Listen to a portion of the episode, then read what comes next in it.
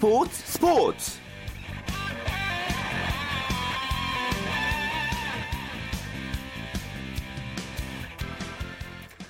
안녕하십니까. 토요일 스포츠 스포츠의 아나운서 최시중입니다.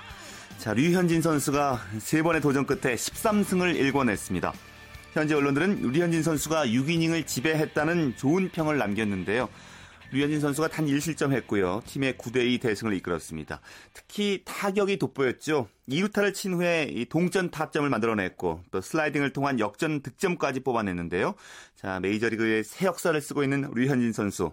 과연 몇 승까지 가능할까요? 그 다음 경기가 더욱더 기다려집니다. 그 기분 좋은 야구 소식으로 스포츠 스포츠 문을 열겠습니다. 스포츠 서울의 김경윤 기자와 함께하죠. 안녕하세요. 네, 안녕하세요. 자, 류, 선수가 이제 13승에 성공을 했는데요. 뭐 공도 잘 던졌고요. 잘 치고 또 잘 달렸잖아요. 네. 그 류현진 선수가 오늘 그 LA 다저 스타디움에서 열린 그 샌디오 에이고와의 홈 경기에 선발 등판해서 6과 3분의 2이닝 동안 1실점만 허용하면서 그 팀의 9대2 승리를 이끌었습니다. 이날 승리로 류현진 선수 시즌 13승을 마크했고요. 방어율도 종전 그 3.08에서 3.02까지 낮췄습니다. 그 이제 개인 목표였던 2점대 방어율 재진입을 눈앞에 뒀습니다. 예. 그 류현진 선수 그 마운드에서뿐만 아니라 타석에서도 맹활약을 펼쳤는데요. 그 0대 1로 뒤진 2회 말 2사 2루 찬스에서 그 상대 선발 그 에릭 스털트 스털츠 선수와의 그 풀카운트 승부 끝에 7구째 약간 그 가운데로 몰린 시속 143km짜리 직구를 끌어당겨 줘가지고요. 그 좌측 펜스 하단을 맞히는 대형 1타점 2루타를 만들어냈습니다. 또 그 류현진 선수는 후속 타자 그 푸이그 선수의 좌전 안타 때 전력 질주를 해서 홈을 파고들었고 슬라이딩까지 시도해서 역시 득점에까지 성공했습니다. 예. 거의 투타에서 원맨쇼를 보였다 해도 과언이 아니었네요. 그 동료 푸이그 선수도 뭐 4안타를 상당히 잘해줬지만 류현진 선수도 잘해주고 있기 때문에 신인상 신인왕 경쟁이 좀 뜨거워졌다 이런 보도가 많이 나오고 있네요. 네, 그 현재 그 내셔널리그 신인왕 레이스는 류현진 선수의 팀 동료인 푸이그 선수와 또 마이애미의 강속구 투수 호세 페르난데스 선수가 선두권을 형성하고 있고요. 또 류현진 선수가 추격하고 있다는 그 현재 평가가 많습니다. 그 푸이그 선수는 그 현재 타율 3할 5푼 4리에 13개의 홈런을 기록 중이고요. 또 페르난데스 선수는 시즌 10승에 방어율 2.33의 성적을 올리고 있습니다. 하지만 류현진 선수 신인 투수 중 가장 많은 승수 올리고 있고요. 또 남은 시즌 한 4번 정도 선발 등판 기회를 얻을 것 같은데 있는데 여기에서 한 3승 정도만 추가해 준다면 신인왕 레이스 막판 뒤집기 기대할 수 있을 것 같습니다. 그 류니 선수가 그 3승을 더하면 지난해 텍사스의 그 다르비슈 선수가 올린 아시아 신인 투수 최다승 기록인 16승과 어깨를 나란히 하거든요. 예. 그 신인왕 경쟁에서 2점을 누릴 것으로 보입니다. 자, 다음 등판 또 기다려집니다. 자, 국내 프로야구도 매우 뜨거운데요. 자, 오늘 삼성 대 두산의 잠실 경기는 경기 시작 즈음에 비가 폭우가 내리면서 경기가 네. 취소됐잖아요. 네. 그리고 이제 세 경기 열렸는데요. 먼저 사직 경기 LG 대 롯데 경기부터 살펴주실까요? 네, 그 LG 최근 2연패 당하면서 선두 삼성과의 경기 차가 한 경기 반 차까지 늘어났는데 오늘 경기로 선두 탈환 나서기 그 다시 시작하는 분위기입니다. 지금 8회 말 현재 LG가 8대 2로 앞서 있는데요.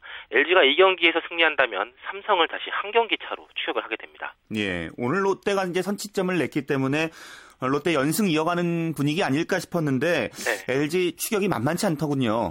네, LG는 2회 롯데에 두 점을 먼저 허용했지만 그 3회 그 박용택 선수의 희생 플라이로 한 점을 추격을 했고요.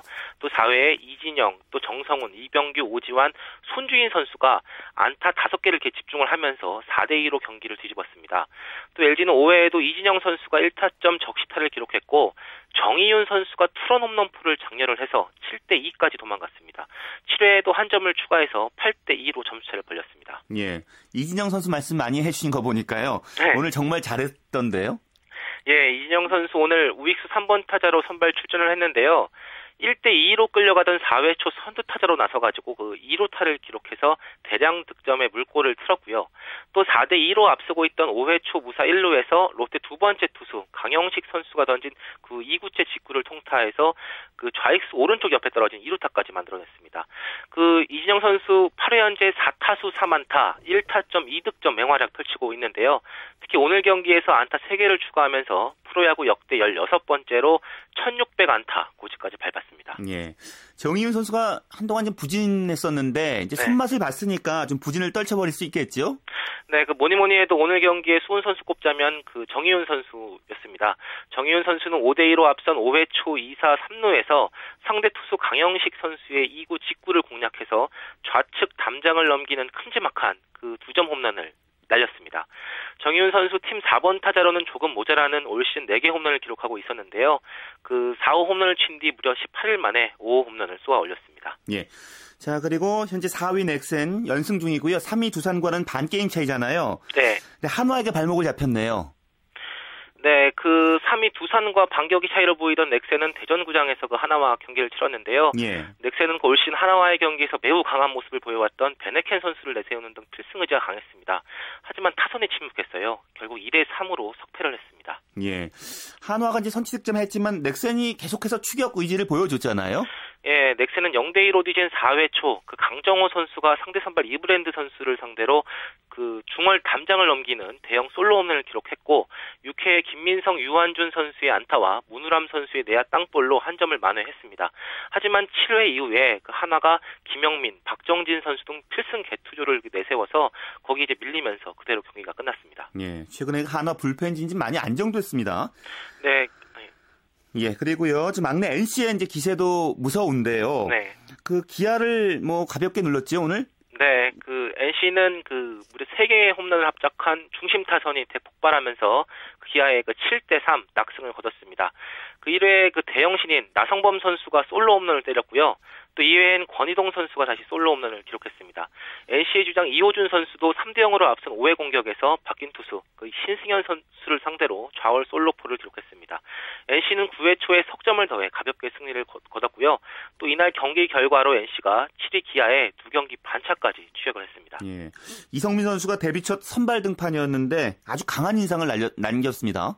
네, 이성민 선수 2년 전에 그 팀 동료 이민호 선수와 함께 신인 드래프트 우선순위 선수로 NC에 입단을 했는데요.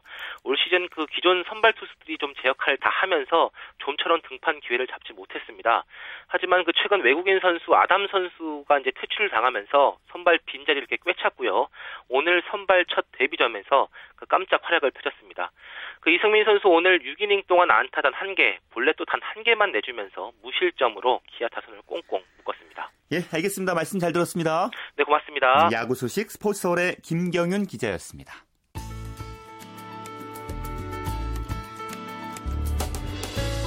스포츠가 주는 감동과 열정, 그리고 숨어있는 눈물까지 담겠습니다. 스포츠 스포츠 최시중 아나운서와 함께합니다. 네, 일간 스포츠의 송지훈 기자와 함께 국내 축구 소식 살펴보죠. 안녕하세요. 네, 안녕하세요. 자, 홍명보회 평가전 줄줄이 예고돼 있는데요. 일정부터 먼저 정리해 주실까요? 네, 이제 내일 모레죠. 9월 2일 월요일에 대표팀이 이제 파주에 소집을 하면서 홍명보 3기가 본격적으로 출범을 하는데요. 이번 대표팀은 두 번의 A매치를 치르게 됩니다. 9월 6일 인천에서 북중미의 복병 IT를 상대하고요. 9월 10일에는 전주에서 유럽의 강호 크로아티아와 경기를 갖습니다. 10월에도 두 차례 평가전이 있는데요. 12일에 서울에서 세계 최강 브라질과 한판 승부 펼치게 되고요. 예. 15일에는 천안에서 아프리카의 강호 말리와 경기를 갖습니다. 예. 11월에는 이제 우리 대표팀이 해외로 나가서 두 차례 원정 평가전을 치르는 걸로 올해 일정을 마무리 질 예정입니다. 자, 그럼 9월 6일부터는 이제 해외파가 합류하게 됩니까?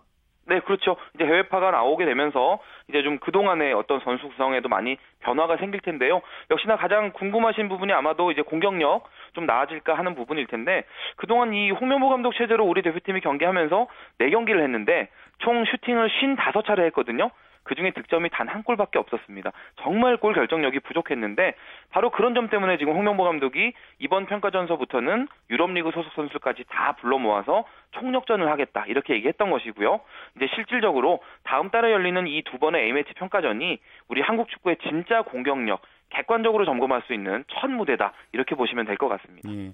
그 중에서 경쟁이 치열한 포지션은 측면 날개 공격수 아닐까 싶기도 합니다. 네, 그렇습니다. 그동안 이 유럽에서 뛰었던 김보경, 이청용 선수가 대표팀의 주전 날개로 뛰었었는데 이번에는 이제 경쟁이 더 복잡합니다. 지금 유럽에서 최고의 골잡이로 이제 주목을 받고 있는 손흥민 선수가 이제 홍명보 감독 체제에서 처음으로 테스트를 받게 되고요.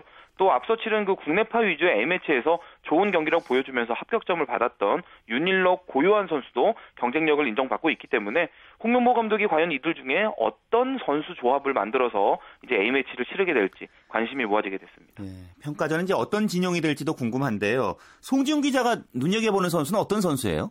네, 그 기본적으로 이 홍명보 감독은 4-2-3-1이라는 이 포메이션 자체는 바꾸지 않고요. 하지만 경기 중에 이제 선수들끼리 활발하게 자리를 바꾸면서 그런 다양한 변형 전술을 만들어내는데요. 예. 역시나 관건은 공격입니다.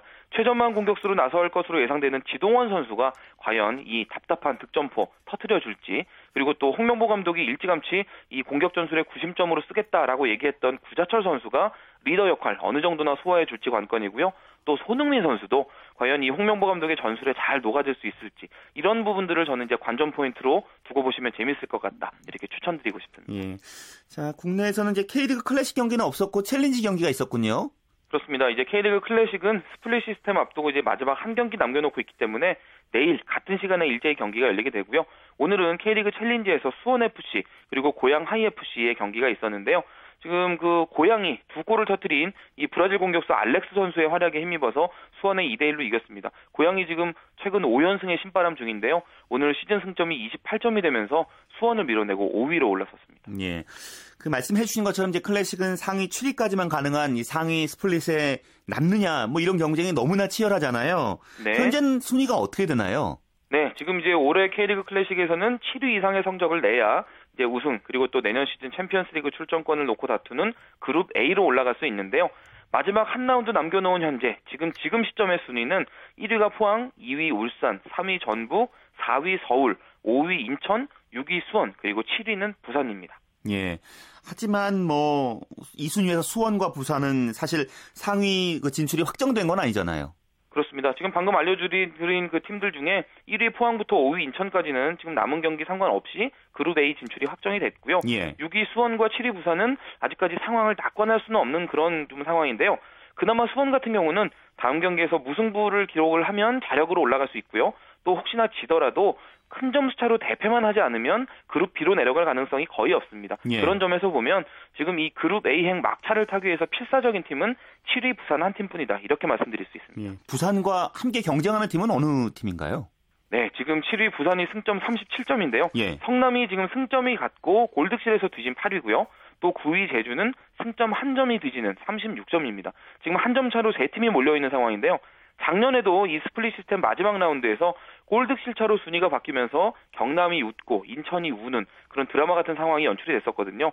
올해는 한 팀이 더 늘어서 부산, 성남, 제주 이렇게 세 팀이 마지막 한 자리를 놓고 드라마를 연출하게 됐습니다. 예. 내일 축구장은 뜨거울 수밖에 없을 것 같은데요. 내일 어떤 경기를 좀 주목해서 봐야 될까요? 네, 내일은 모처럼 만에 이 우승권과 강등권이 아니라 중간쯤에 얽혀 있는 팀들이 주목받는 그런 날이 되겠습니다. 7위 부산이 이제 선두 포항과 아주 부담스러운 원정 경기를 하게 되어 있고요. 또 올 시즌을 끝으로 해체냐 아니면 시민구단으로 거듭나느냐 이 중요한 갈림길에 서 있는 성남이 이제 11위 경남과의 원정 경기에서 생존을 건 사투를 벌이게 됩니다. 또 9위 제주도 기업 구단의 명예를 걸고 이제 최하위 대전과 홈 경기를 치르게 되는데 내일 이 세 팀의 경기는요 이 득점 상황에 따라서 각 팀이 시시각각으로 천국과 지옥을 경험할 수가 있기 때문에 정말 팬들 입장에서도 또 뛰는 선수나 팀 입장에서도 흥미로운 싸움이 될 것 같습니다. 예, 알겠습니다. 말씀 고맙습니다. 네, 감사합니다. 네, 국내 축구 소식 일간 스포츠의 송지훈 기자였고요. 해외 축구 소식 이어서 베스트 11의 손병하 기자와 정리해드리죠. 손 기자 안녕하세요. 네, 안녕하세요. 음, 뭐 기성용 선수 이적설 계속 얘기했었는데요. 사실상 이적이 확정됐다고 하던데요. 네, 이 잉글랜드 프리미어리그 스완지 시티에 속한 기성용 선수가 팀을 옮기는 게 사실상 확정됐습니다. 기성용 선수가 뛰게 될 새로운 팀은 지동원 선수가 있는 선덜랜드가 될 것 같고요. 이 이적 형태는 완전 이적이 아닌 1년 임대입니다. 이 오늘 국내 한 매체가 기성용 선수의 선덜랜드 이적을 보도했습니다. 이 매체는 스완지시티와 선덜랜드 구단 간의 이적 합의가 완료됐고 기성용 선수는 우리 시간으로 오늘 선덜랜드로 이동해 메디컬 테스트를 받는다고 그렇게 전했습니다. 예. 이 기성용 선수 측근들도 이적 사실을 인정하고 있어서 조만간 양측 구단의 공식 발표가 날 것으로 보입니다. 예, 영국 현지 언론에서는 왜 기성용 선수가 뭐 팀 동료들과 임대 사실 알리고 작별 인사도 했다 뭐 이런 얘기도 들리더군요. 네, 맞습니다. 영국의 데일리메일 등 주요 매체들은 기성용 선수가 썬더랜드로 이적하게 됐다는 사실을 일제히 전하면서 이미 팀 동료들과 작별 인사를 했다고 보도했습니다. 현지 언론들은 기성용 선수가 이 수완시티 훈련장에서 동료들과 작별 인사를 나눴다 이렇게 전하면서요 이 이적이 사실상 확정됐음을 시사했습니다. 그래도 기성용 선수가 지난 시즌에 소환지 시티의 주축 선수였잖아요. 네. 갑작스럽게 이렇게 이적을 결심하게 된 이유가 어디에 있을까요? 네, 이 내년 브라질에서 열리는 월드컵이 기성용 선수로 하여금 위기의식을 갖게 만든 것 같습니다. 말씀하신 것처럼 기성용 선수 지난 시즌 수완지 시티의 주축 미드필더 중 한 명이었습니다. 하지만 올 시즌엔 팀이 여러 선수를 영입하면서 입지가 크게 줄었는데요. 예. 경기에 나서는 횟수가 적어지다 보니 기성용 선수를 향한 불안한 시선이 좀 증폭됐습니다. 이런 상황에서 최근 발표된 한국 축구대표팀 명단에도 기성용 선수의 이름이 없었죠. 이 홍명보 대표팀 감독의 선수 선발 원칙 중 하나가 소속팀에서 좋은 활약을 펼쳐야 한다는 것인데요. 경기에 나서는 횟수가 떨어지는 수완지 시티에 있느니 팀을 옮겨서라도 내년 브라질에서 열리는 월드컵 본선에 참가하겠다는 그런 의지가 반영된 음. 것으로 보입니다. 어찌됐든 뭐 기 선수는 이제 이적이 확정된 분위기지만요. 박주영 선수는 별다른 소식이 좀 없는 상황 아닌가요? 네, 맞습니다. 이 박주영 선수도 기성용 선수만큼이나 팀을 옮기고 싶어 하는데요. 안타깝게도 아직 새로운 팀을 찾지 못하고 있습니다. 하지만 최근 프랑스 리그원에 속한 팀들이 박주영 선수를 노리고 있다는 보도가 잇따라 나오면서 관심을 끌고 있습니다. 프랑스 현지 언론들은 리그원에 속한 생테티엔을 비롯해 로리안과 스타드랜 등 이 세 팀이 박주영 선수를 노리고 있다고 전했는데요. 예. 그중 센테티엔이 가장 적극적으로 영입 작업을 벌이고 있는 것으로 알려졌습니다. 음, 그 프랑스 리그 원으로 이제 이적하게 되면 만약 박주영 선수가 이적을 하게 된다면요, 우리 선수들 네. 뭐 이적은 대부분 마무리된 건가요? 네. 이번 이적 시장 마감 기한은 우리 시간으로 9월 2일입니다. 이제 이틀 정도 남았는데요. 이청용과 윤석영 선수 등 지금까지 이적설이 나돌았던 선수 몇 명 있었지만 이 박주영 선수를 끝으로 더 이상의 변동은 없을 전망입니다. 이청용 선수는 다시 한번 볼튼과의 의리를 지키며 2부 리그에서 남을 게 확실시 되고 있고요. 윤석영 선수도 이적 대신 퀸즈파크 레인저스에서 도전하는 쪽으로 가닥을 잡았습니다. 단 새로운 코리안 유럽파 탄생은 하나 남아 있습니다. 최근 제주 유나이티드에서 뛰던 홍정호 선수가 독일 분데스리가 아우크스부르크로 이적한다는 발표가 있었는데요. 예. 독일 현지에서 메디컬 테스트를 받고 있는 홍정호 선수가 별탈 없이 입단한다면 코리안 유럽파는 한 명 더 늘어나게 됩니다. 예, 그렇군요. 우리 선수들 이번 주 경기 일정은 어떻게 됩니까?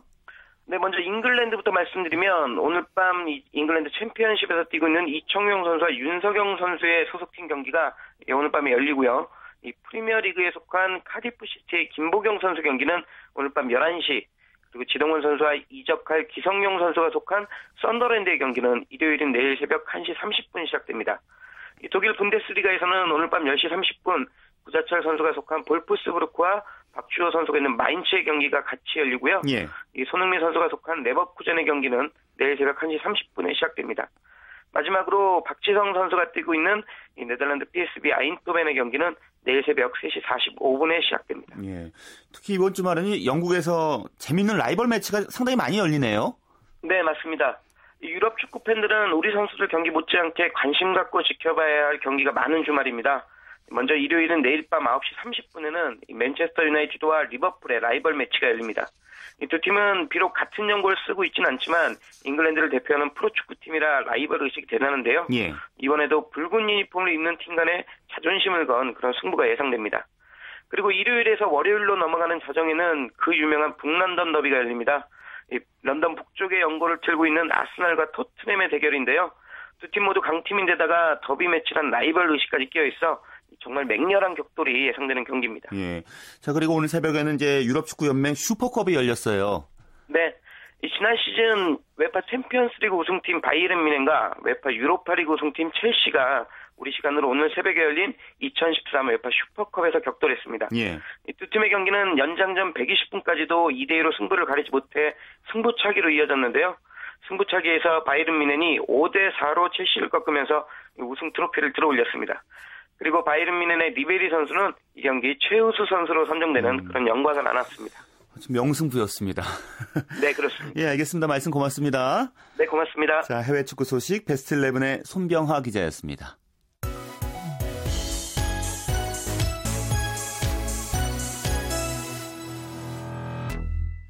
네, 토요일에 함께하는 스포츠 스포츠 골프 소식으로 이어드립니다. 스포츠 한국의 노래 기자와 함께하죠. 안녕하세요. 네, 안녕하십니까. 자, 박세리 선수가 오랜만에 좋은 성적을 좀 거두고 있다면서요. 네, LPGA 투어는 CFA 클래식이 열리고 있는데요. 마더니 박세리 선수 오늘 대회 2라운드에서 보기 없이 버디만 4개를 잡아놓으면서 4언더파 68타를 쳤습니다. 아, 박세리 선수는 중간 합계 9언더파 135타를 기록 중인데요.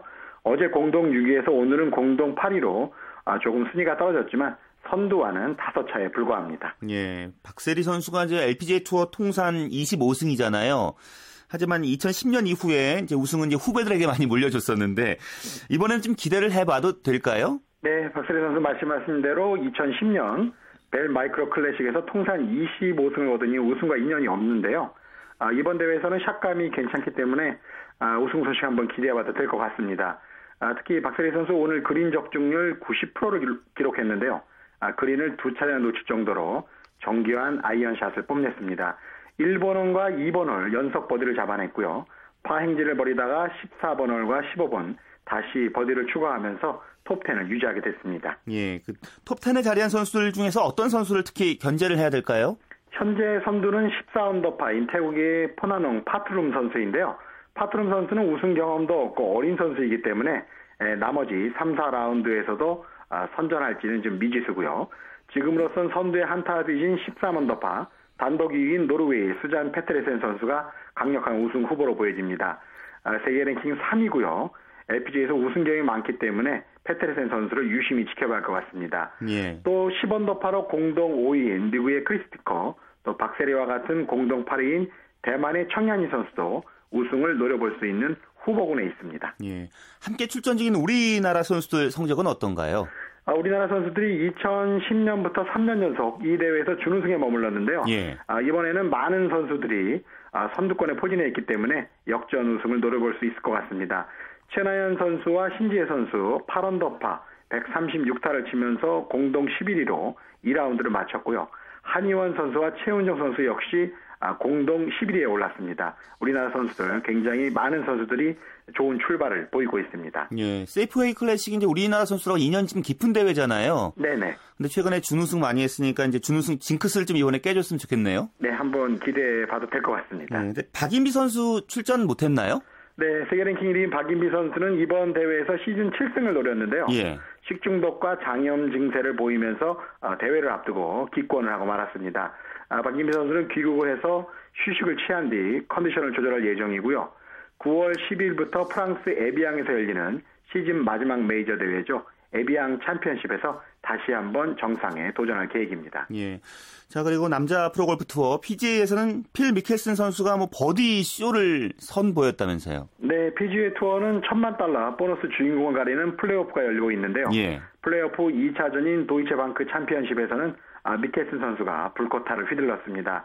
미켈슨 선수 대회 1라운드에서 보기는 2개에 그쳤고요. 이글 1개와 버디 8개를 잡아내면서 아, 8언더파를 물었었습니다. 아, 미켈슨 선수 잉글랜드의 브라이언 데이비스 선수와 공동 선두로 나섰는데요.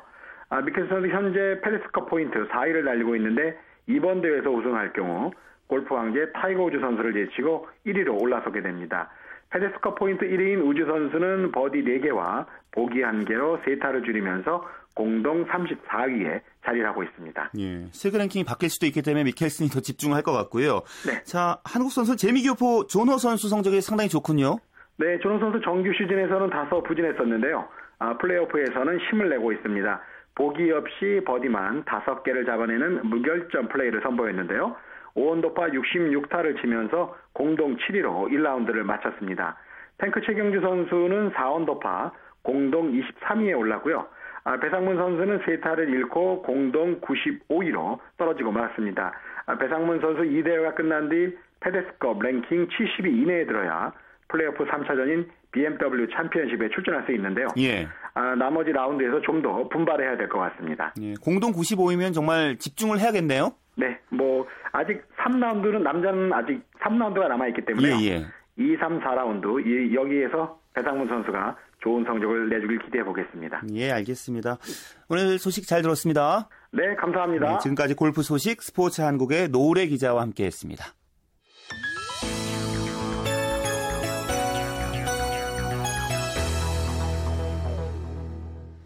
네, 토요일에는 스포츠 현장 코너 준비하고 있습니다. 혹시 주짓수라는 무술 여러분 아시나요? 네, 주짓수는 일본의 유도와 브라질 고유의 발리 투도라는 무차별 격투술이 접목된 무술이라고 하는군요. 꽤 많은 분들이 이제 수련을 하고 계신다고 합니다. 네, 주짓수 고수들이 모인 코리아 오픈 주짓수 대회에 정수진 리포터가 다녀왔습니다. 함께 가보시죠.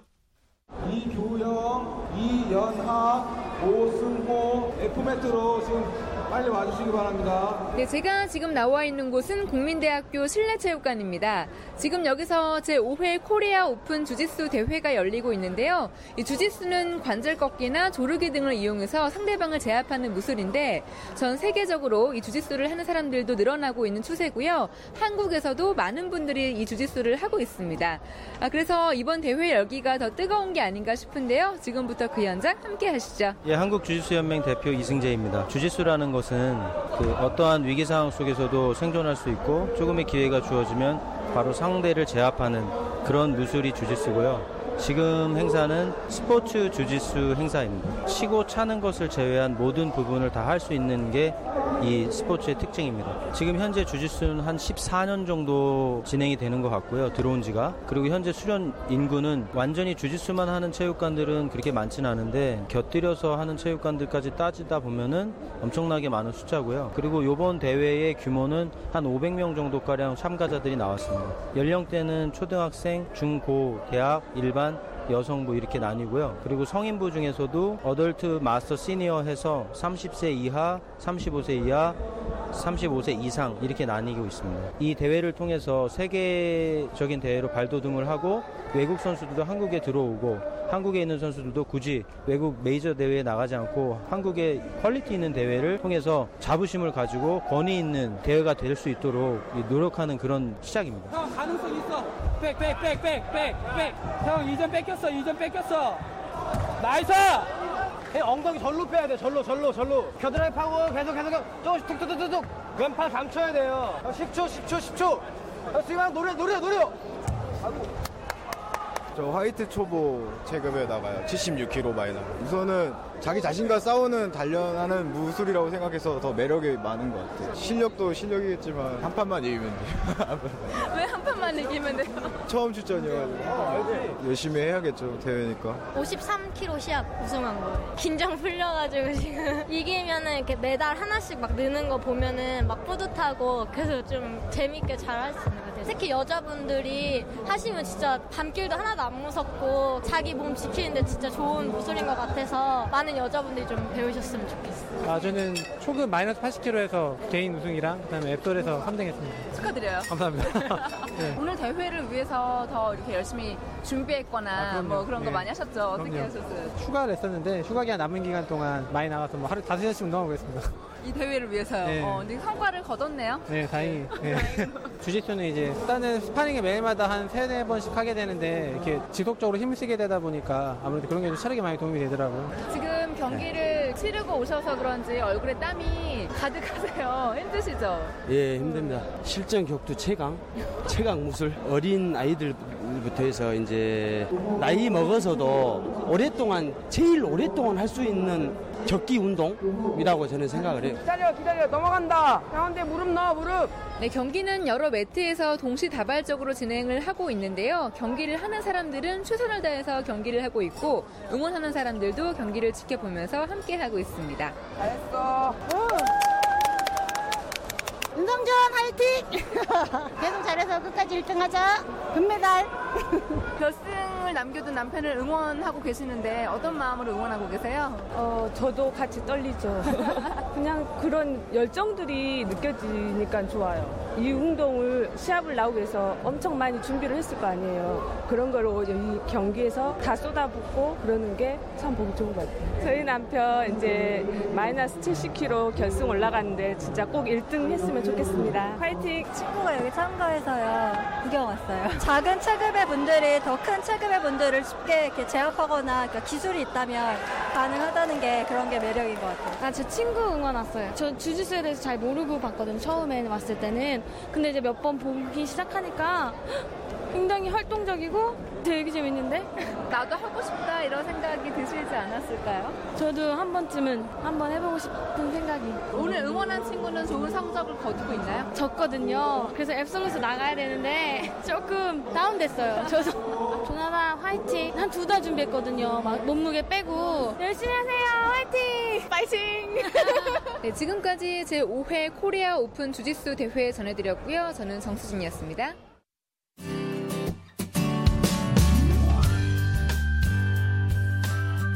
스포츠를 듣는 즐거움. 스포츠, 스포츠. 최시중 아나운서와 함께합니다. 네, 매주 토요일 스포츠계 라이벌에 집중해보는 코너입니다. 스포츠 라이벌의 세계 한겨레신문 김동훈 기자와 함께하겠습니다. 어서 오세요. 예, 안녕하세요. 자, 오늘은 어떤 라이벌을 소개해 주실 겁니까? 예, 유럽 프로축구가 이달 들어서 잇따라 막을 올렸죠. 그래서 이제 오늘은 유럽 축구 최고의 라이벌 팀을 골라봤는데요. 예. 유럽 프로축구 3대 라이벌 하면 이제 스페인 프리메라 리가의 레알 마드리드와 FC 바르셀로나가 있죠. 이 팀은 저희가 소개를 해드렸었고요. 또 스코틀랜드의 셀틱 FC와 레인저스 FC의 라이벌전이 있고요. 그리고 또 하나가 이탈리아 세리에 A 최고의 라이벌전이죠. AC 밀란과 인터 밀란의 이른바 밀란 더비. 아, 이 밀란 더비를 이번 주와 다음 주 두 차례에 걸쳐서 소개해 드리겠습니다. 음, 이 두 팀의 대결을 밀란 더비 말고 또 따로 부르는 얘기가 있다면서요? 예, 그렇습니다. 레알 마드리드와 FC 바르셀로나의 라이벌전을 엘 클라시코, 즉 고전의 승부 이렇게 부르죠. 셀틱 FC와 레인저스 FC 라이벌전도 올드펌 더비라고 부르는데요. 아, 그렇듯이 AC 밀란과 인터 밀란의 라이벌전도 따로 부르는 명칭이 있는데 이탈리아 말로 어, derby della Madonnina라고 부릅니다. 예, 예. 어, 근데 두 팀의 연고지가 밀라노죠. 그러니까 밀라노의 두 두오모의 그 성모 마리아상 이름에서 유래가 됐다고 합니다. 음, 두 팀 대결은 축구 전쟁이라고도 부르잖아요. 예. 역대 전적은 어떻게 됩니까? 그러니까 무려 105년 동안 맞붙었는데요. 그런데도 아직도 호각지세입니다. 어, 세리 A 무대에서는 무려 174번 맞붙어서 64승 52무 58패로 인터밀란이 불과 6경기 더 이겼습니다. 이, 하지만 코파 아메리카와 어, 유에파 챔피언스리그 이런 경기를 다 합치면 208전 74승 62무 72패. 이번엔 반대로 인터밀란이 두 경기를 더 이겼습니다. 그러니까 골드킥 차에서도 100년이 넘는 그 긴 세월 동안 7골 차이밖에 나지가 않는데요. 예. 이 공식 경기에서는 인터밀란이 앞서지만 72번의 친선 경기를 포함하면 상황은 또 바뀝니다. 그러니까 공식 경기와 친선 경기를 모두 포함한 두 팀의 총 대결 결과는 273전 106승 72무 95패. 그러니까 AC 밀란이 11경기를 더 많이 이겼습니다. 예. 그러니까 공식 경기에서 인터 밀란이 더 많이 이겼지만 친선 경기를 포함하면 AC 밀란이 더 많이 이겼다는 얘기고요. 음. 골드킬차도 24골 AC 밀란이 앞섭니다. 예. 두 팀이 이제 명문 구단답게 우승도 참 많이 했는데요. 이 예. 통산 우승 횟수도 똑같다면서요? 네, 그렇습니다. 세리에에서 두 팀이 똑같이 18번씩 정상에 올랐습니다. 그러니까 준우승 횟수도 AC 밀란이 17번, 인터 밀란이 15번으로 아주 호각지세를 이루고 네. 있습니다. 자, 그런데 그 두 팀의 라이벌 역사는 언제부터 시작됐습니까? 예, 사실 이제 AC 밀란과 인터 밀란 두 팀의 뿌리는 같습니다. 두 팀은 원래 한 팀이었는데요. 1899년 12월에 두 팀의 전신이 밀란 풋볼 크리켓 클럽이라는 그 팀이 있었는데 이 공식적으로 창단된 날이죠. 예. 이 밀란이라는 팀은 영국적인 색채가 강해서 이탈리아와 영국 출신 선수로만 구성이 됐는데요. 자연스럽게 이에 대한 반발 세력이 생겨나면서 이 팀에서 분리된 선수들이 1908년 어, 인테르나치오날레 밀라노를 만들었습니다. 이 팀이 지금의 인터 밀란이 됐습니다. 그러니까 두 팀이 이제 뿌리는 같아도 이념적으로는 또 완전히 또 달랐나 보네요. 예, 인터 밀란은 창단 초기부터 AC 밀란과 완전히 다른 길을 걸었는데요. AC 밀란이 좌파 성향의 노동자 계급을 중심에 뒀다면 인터 밀란은 국제주의를 표방하면서 우파 성향의 자본가, 부르주아 계층을 중심으로 삼았습니다. 예. 물론 지금은 이런 계급 의식이 사라졌지만 그 당시에는 이 계급 의식이 상당히 강해서요. 유니폼조차도 어, 노동자와 자본가를 표방했습니다. 즉 AC 밀란은 노동 노동자를 상징하는 빨간색 유니폼이었고요. 음. 인터밀란은 자본가를 상징하는 파란색 유니폼이었는데 예. 빨간색은 전투적이고 정열적인 어떤 노동자의 색깔이고 파란색은 고귀함을 뜻하는 부르주아 계층을 상징했다고 합니다. 자 이렇게까지 된 데는 뭐 어떤 역사적인 배경이 있었을 것 같기도 하고요. 예, AC 밀란이 노동자들의 지지를 받은 반면에 인터밀란이 자본가들의 그 지지를 받은 이유 1930년대 무솔리니 집권 이후였습니다. 이 파시즘을 등에 업고 집권한 무솔리니는 이 당시 외국인 특히 영국인이 중심이 된 AC 밀란에 많은 불이익을 줬거든요. 반면에 인터 밀란은 무솔리니가 직접 관리하면서 물론 뭐 외국인 선수를 쫓아내거나 유니폼과 팀명이 바뀌는 그런 수모도 있긴 했지만 어쨌든 인터 밀란에는 많은 혜택을 음. 주면서 어, 전성기를 인터 밀란이 맡게 되죠. 뭐 그렇지 않을 것 같긴 한데요. 지금도 그런 정치적인 색채가 좀 있습니까? 예, 최근에는 뭐 이런 정치적 성향은 많이 없어졌습니다. 어, 그 가장 결정적인 이유가 바로 AC 밀란의 구단주가 자본가이자 언론 재벌이죠. 실비오 베를루스코니 전 이탈리아 총리가 구단주를 맡으면서 이런 색채는 완전히 없어졌고요. 즉 노동자를 대표하던 AC 밀란이지만 이 베를루스코니가 구단주가 되면서 이미지가 음. 확 바뀌어 버렸습니다. 자, 그리고요. 또 1980년대 들어서 이제 선수 영입 정책에 있어서도 두 팀이 아주 대조적이었다면서요? 네, 그렇습니다. AC 밀란은 네덜란드 출신 일색이었고요. 인터 밀란은 독일 출신이 많았습니다.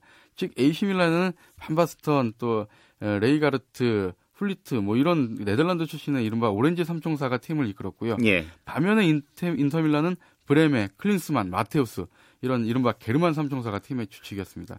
또 최근에도요. AC 밀란은 브라질 출신 일색이고요.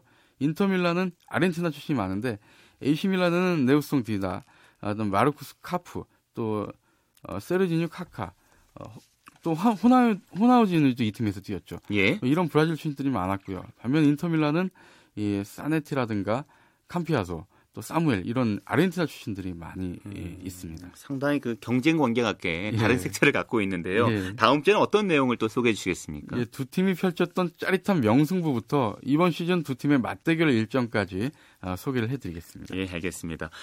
말씀 잘 들었습니다. 예, 감사합니다. 네, 스포츠 라이벌의 세계 한겨레 신문 김동훈 기자와 함께했습니다. 네, 스포츠 스포츠 스포츠 단신 정리해드리겠습니다. 자, 프로야구 LG 대 롯데 경기도 이제 종료가 됐는데요. 어, LG 트윈스가 롯데 자이언츠를 8대 2로 이기고 2연패 늪에서 탈출했습니다. 선두 삼성과는 이 한 게임 차로 따라 붙었다는 소식이 있고요. 리듬체조 요정이죠. 손현재 선수가 우크라이나 키예프에서 열린 세계 선수권 대회 개인 종합 결선에서 70.332점으로 5위에 올랐습니다. 자, 기대했던 메달은 따지 못했지만 한국 선수 최초의 톱10 진입이고요. 또 한국 선수 역대 최고의 기록입니다. 자, 한편 러시아의 신예 야나 쿠드랍체바 선수가 73.866점으로 개인 종합 금메달을 목에 걸었습니다. 메이저리그에서 활약하고 있는 신시내티 추신수 선수가 콜로라도와의 원정 경기에서 2루타로 3경기 연속 안타 행진을 이어갔습니다. 하지만 팀은 아쉽게도 6대 9로 패했고요. 일본 프로야구에서 활약하고 있는 오릭스의 이대호 선수는 음, 세이브 라이온즈와의 원정 경기에서 4번 타자 겸 1루수로 선발 출장했습니다. 몸에 맞는 볼 두 개로 예, 두번 출루했지만 안타를 기록하지는 못했고요. 팀도 세이브 라이온스에 1대2로 역전패 당했습니다. 자, 정석영 선수가 남자 프로테니스 챌린저 대회 방콕 오픈 결승에 진출했다는 소식이 있군요. 어, 매튜 에브덴 선수를 맞아서 잘 싸웠는데요. 3세트 5대 4로 앞선 가운데 에브덴 선수가 기권을 선언하면서 결승 진출에 성공했다고 합니다. 스포츠 스포츠 오늘 준비한 소식은 여기까지입니다. 내일도 풍성하고 재밌는 스포츠 소식으로 찾아뵙겠습니다. 함께 해 주신 여러분 고맙습니다. 지금까지 스포츠 스포츠 저는 아나운서 최시중이었습니다.